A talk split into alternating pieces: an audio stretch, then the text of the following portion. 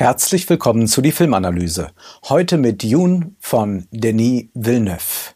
Das Warten hat ein Ende. Dieser Film ist nun endlich im Kino zu sehen und um das gleich vorweg zu sagen, dieser Film beglückt. Denn dieser Film ist im Gegensatz zum Vorgänger zum Dune von David Lynch tatsächlich geglückt. David Lynch hat hier doch einen großen Fehler gemacht. Er dachte, er könnte dieses Monstrum an Romanen reinpacken in einen Film und irgendwas erzählen, aber es zerfasert sich dann so sehr, dass man den Überblick noch viel mehr verliert als bei der Lektüre. Hier ist alles viel strukturierter klarer und dennoch wird das getragen erzählt, wenngleich man wissen muss, es ist erst der erste Teil, ein zweiter wird noch folgen, muss noch folgen. Wir sind in der Zukunft, viele, viele Jahre später. Die Menschheit hat das Universum erobert, nicht parlamentarisch demokratisch regiert wird dieses Universum, sondern es gibt verschiedene Adelshäuser. Sie teilen die Gebiete unter sich auf, aber über allem steht der Imperator, der herrscht. Und dieser Imperator, der übergibt die Macht über den Wüstenplaneten Arrakis nun an das Haus Atreides.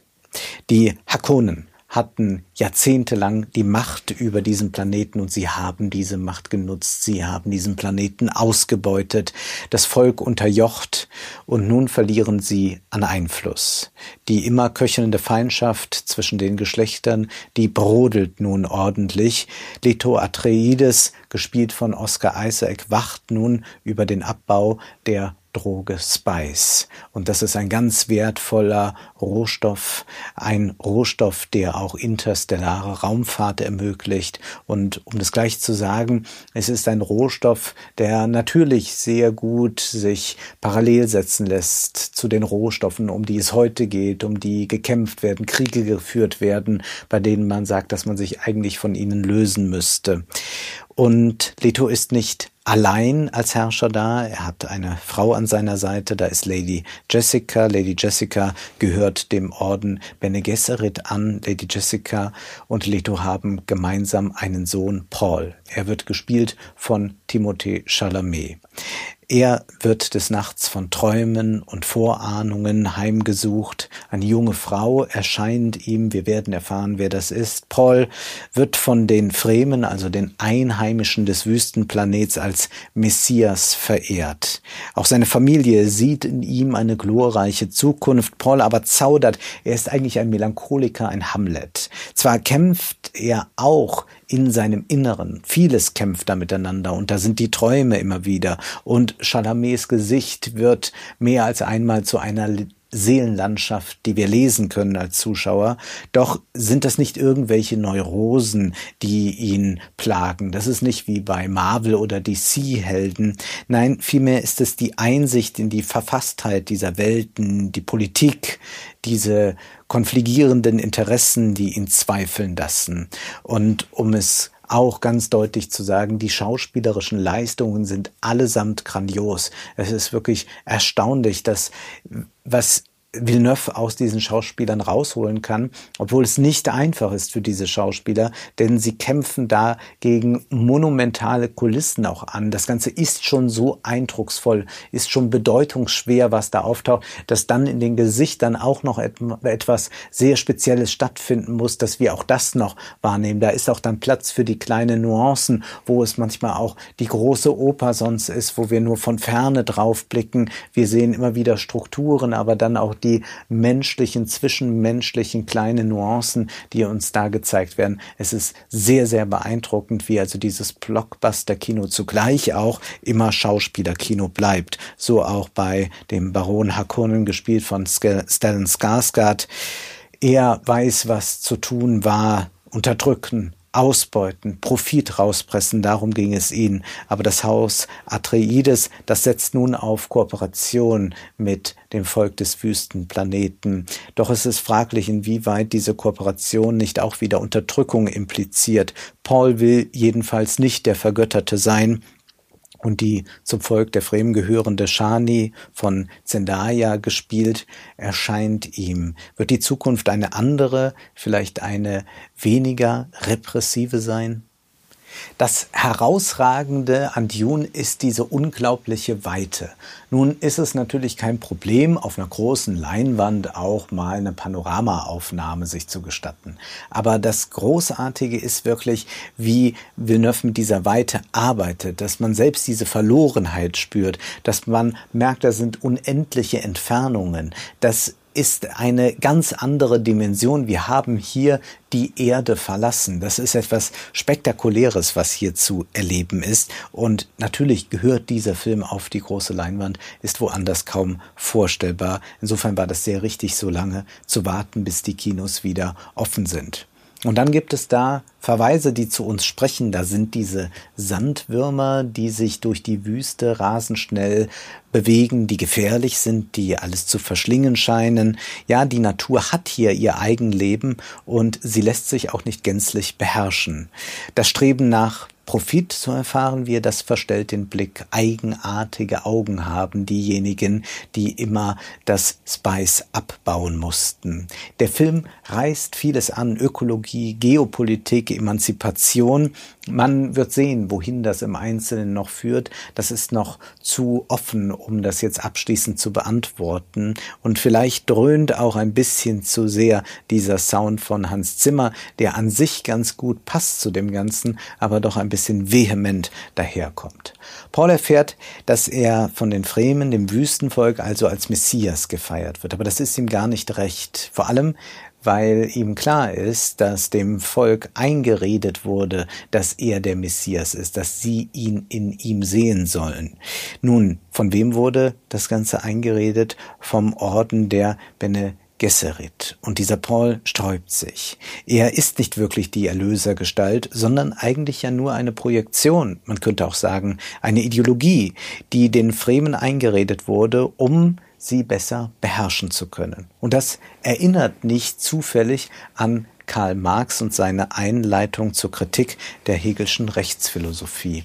Da gibt es ja diese sehr, sehr berühmten Sätze, das religiöse Elend ist in einem der Ausdruck des wirklichen Elendes und in einem die Protestation gegen das wirkliche Elend. Also auf die Fremen übertragen bedeutet das, dass sie an diese Erlösergestalt glauben, ist erstmal ein Ausdruck davon, dass ihnen eine Ideologie eingeredet wird, dass sie da äh, in einem Elend verharren und zugleich ist aber diese Sehnsucht danach, dass es eine Erlöserfigur gibt, natürlich auch ein Protest gegen die Wirklichkeit, in der sie sich befinden und die für sie desolat ist.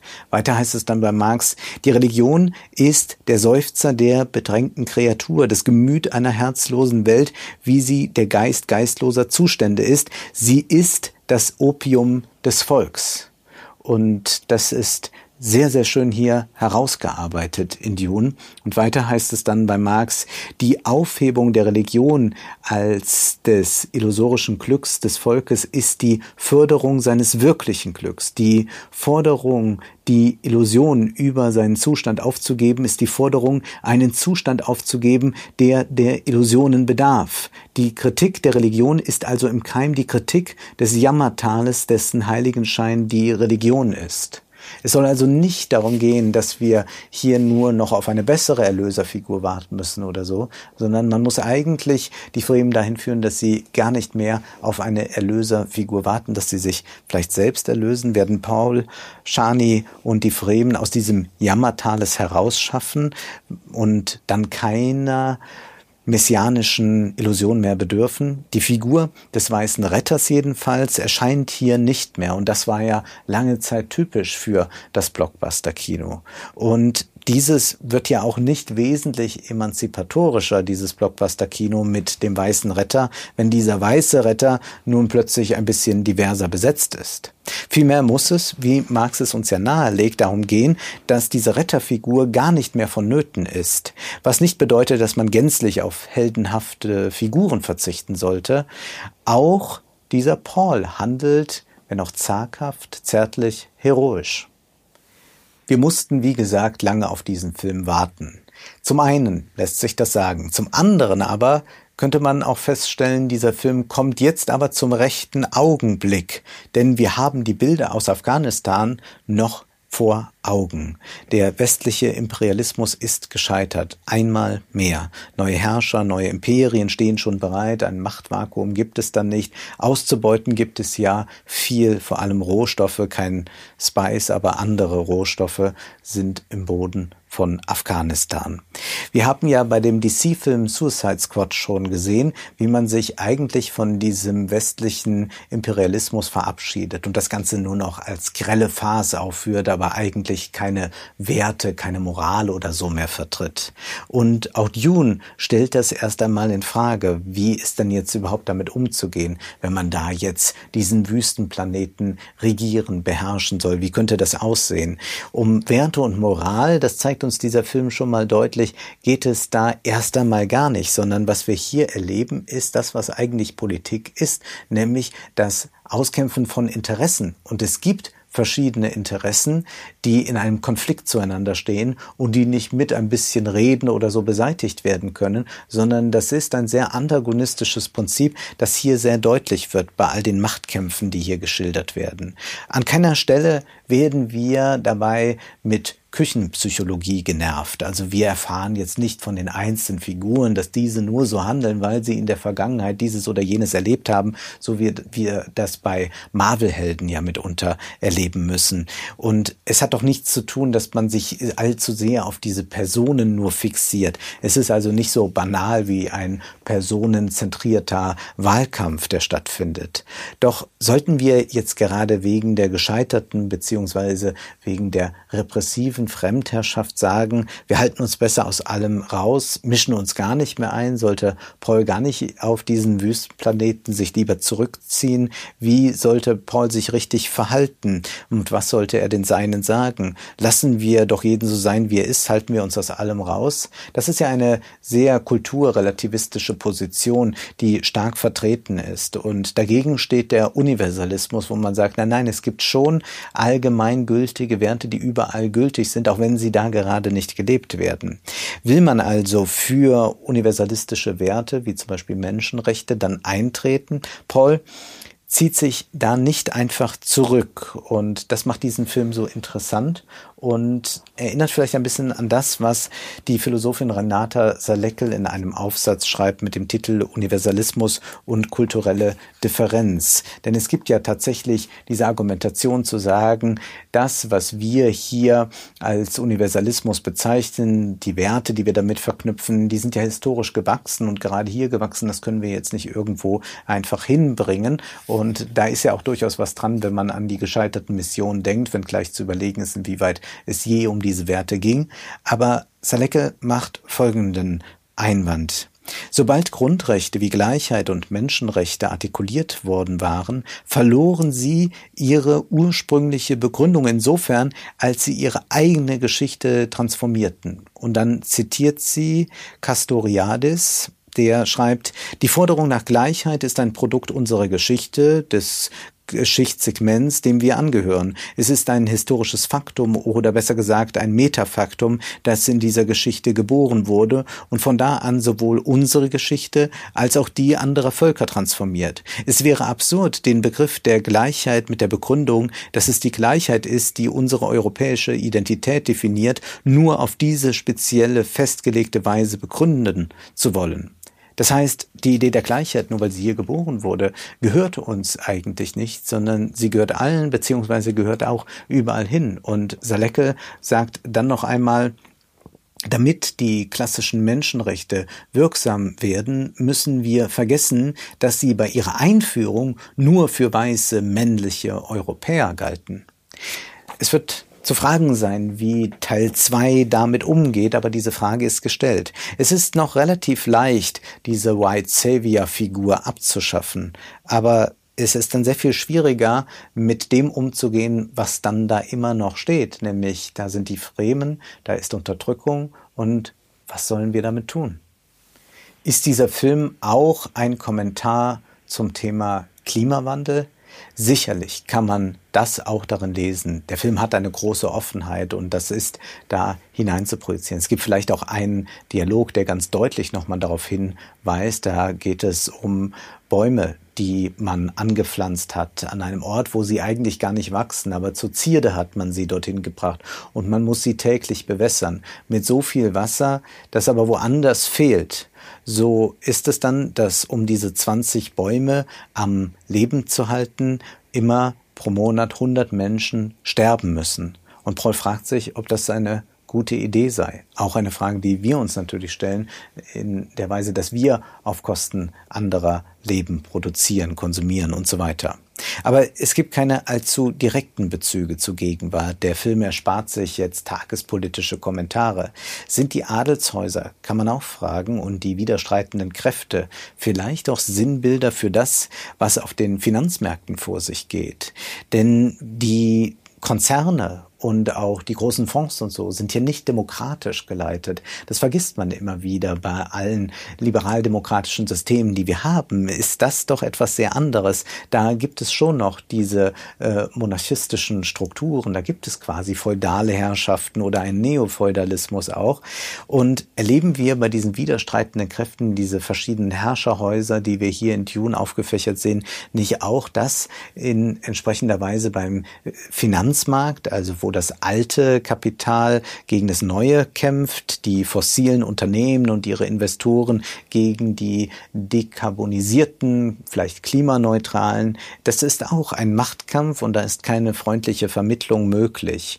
Und das Ganze hat eine gewisse tribalistische Struktur, die wir dann auch in Dune anhand der Kostüme sehr gut versinnbildlicht sehen. Dune erlaubt sich immer wieder auch, und das ist das Besondere bei Villeneuve, die Landschaft sprechen zu lassen, die Gebäude sprechen zu lassen. Es ist also nicht einfach so, dass wir da Kulissen haben und in diesen Kulissen, in diesen Kulissen findet dann irgendein menschliches Drama statt, sondern auch diese Architektur spricht, auch diese Wüstenlandschaft spricht.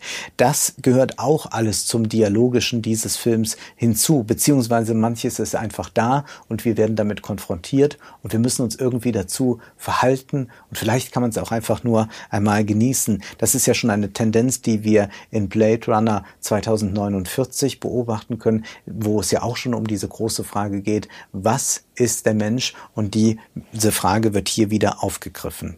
Es ist bemerkenswert, Denis Villeneuve wie auch Christopher Nolan haben es in diesem Blockbuster-System, das eigentlich keine eigenen Handschriften mehr zulässt, geschafft, etwas Eigenes immer noch deutlich zu machen auf der Leinwand, dass sie tatsächlich ihren Stil ausgebildet haben, so dass man ihn erkennt und dass man doch erstaunt ist darüber, dass das noch alles möglich ist, trotz allem, trotz all dieser komischen Franchise-Konstruktionen, der Disneyfizierung und all dem.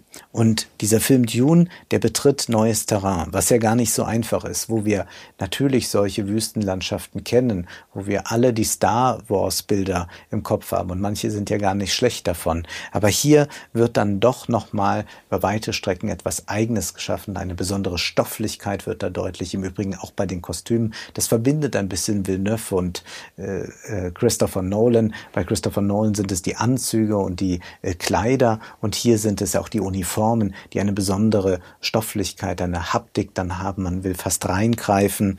Und was bei Villeneuve natürlich eine große Rolle spielt, ist die Architektur, der Brutalismus, der ja ohnehin jetzt in den Diskursen so sein Comeback feiert, der ist auch hier dominant und prägt die Architektur dieser Gebäude. Und ich glaube auch eine Kunstrichtung feiert hier eine kleine Renaissance, die Minimal Art, also Künstler wie Richard Serra, Donald Judd, Carl André oder mein Favorit John McCracken wären da zu nennen, die Kunst produziert haben, die einfach da ist, die im Raum eine Präsenz erzeugt. Und diese Präsenz, die auf der Leinwand erzeugt wird, die strahlt dann in den Kinosaal auch hier. Das sind äh, zum Teil Konstrukte, bei denen man gar nicht sagen kann, welche Funktion erfüllen die jetzt da. Aber sie funktionieren dann in ihrer Präsenz in diesem Film bis hin dann zu den Kostümen, die auch eine skulpturale Seite haben, was sehr gut zu Villeneuves Kino passt. Sperrangelweit auf. Jedenfalls steht dieser Film am Ende, denn wir erfahren, das sei erst der Anfang. Ein zweiter Teil kommt und ich glaube, auf den dürfen wir uns freuen. Wenn man sich diesen Film ansieht, dann hat man all diese Debatten der vergangenen Jahre. Ist das Kino am Ende? Brauchen wir das Kino überhaupt noch? vollkommen vergessen. Dieser Film sagt uns, wir haben da nur geschaut, aber nicht gesehen. Das war die Filmanalyse mit Wolfgang M. Schmidt. Ihr könnt den Podcast finanziell unterstützen, entweder unter www.paypal.me-filmanalyse oder unter der in der Beschreibung angegebenen Bankverbindung. Vielen Dank.